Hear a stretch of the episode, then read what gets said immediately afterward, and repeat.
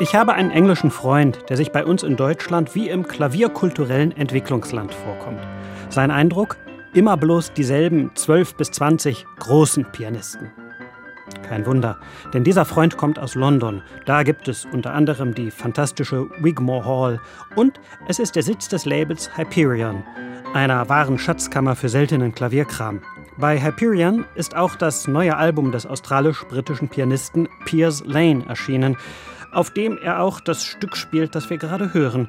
Ein fetziges Ragtime-Arrangement von Una Winifred Edwell, einer schwarzen Pianistin, die seinerzeit Furore machte.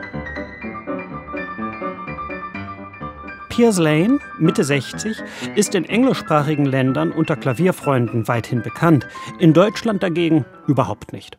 Für Hyperion hat er schon mehrere Alben mit absoluten Klavierraritäten aufgenommen, sein neues Album Piers Lane Goes to Town Again ist ein feiner, leichter Einstieg in die Kunst dieses Pianisten und ebenso in den unerschöpflichen Katalog von Hyperion.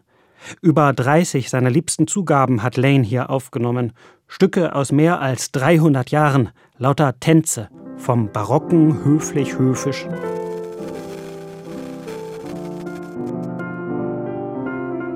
bis zum barbarischen.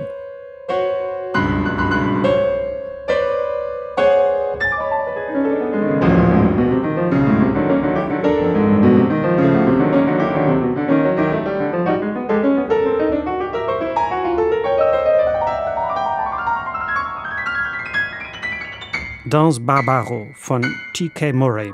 Komponiert 2005. Viel Bartok steckt drin und einige arabeske Prisen Debussy.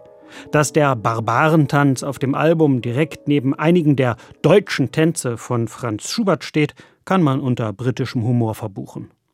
Der Schubert klingt bei Lane doch recht nüchtern, handfest.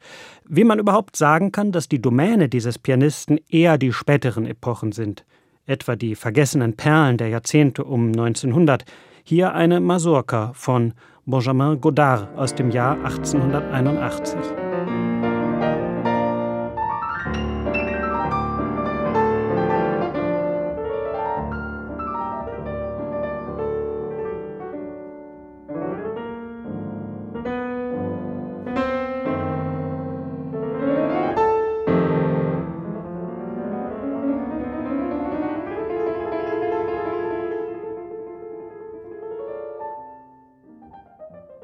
oder die Masurka eines bekannteren Komponisten, Karol Szymanowski, silberharfige Klangwelten aus den 1920er Jahren.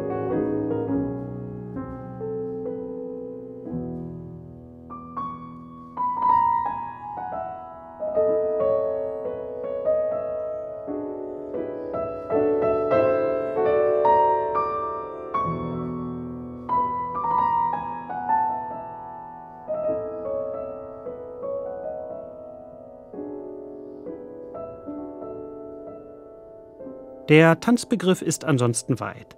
Da gibt es eine schwirrende Mückenhumoreske von Anatol Ljadow.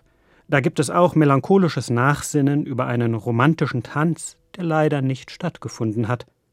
Zu den bekannteren Stücken des Albums gehört die Tarantella von Franz Liszt aus Venezia e Napoli. Zehn Minuten virtuosen Futter, der längste Track des Albums.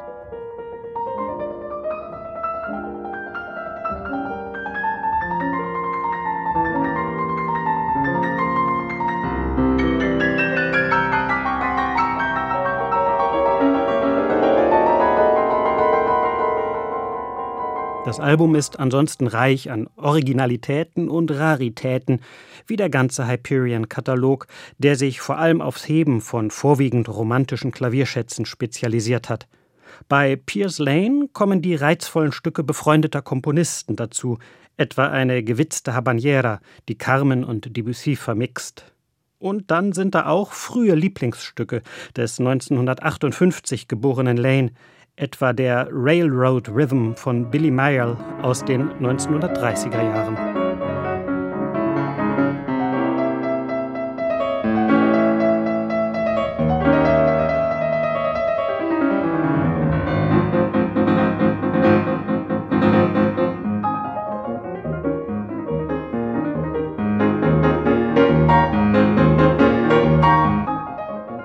collection of very personal guilty pleasures nennt der Pianist sein Album, also eine Sammlung sehr persönlicher Laster, schuldbewusster Freuden. Lanes Spiel ist nicht besonders feinnervig und sein Anschlag kaum unverwechselbar.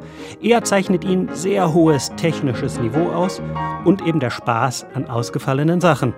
Das ist stets unterhaltsam. Man lässt sich mit Lust durch die Lastersammlung führen.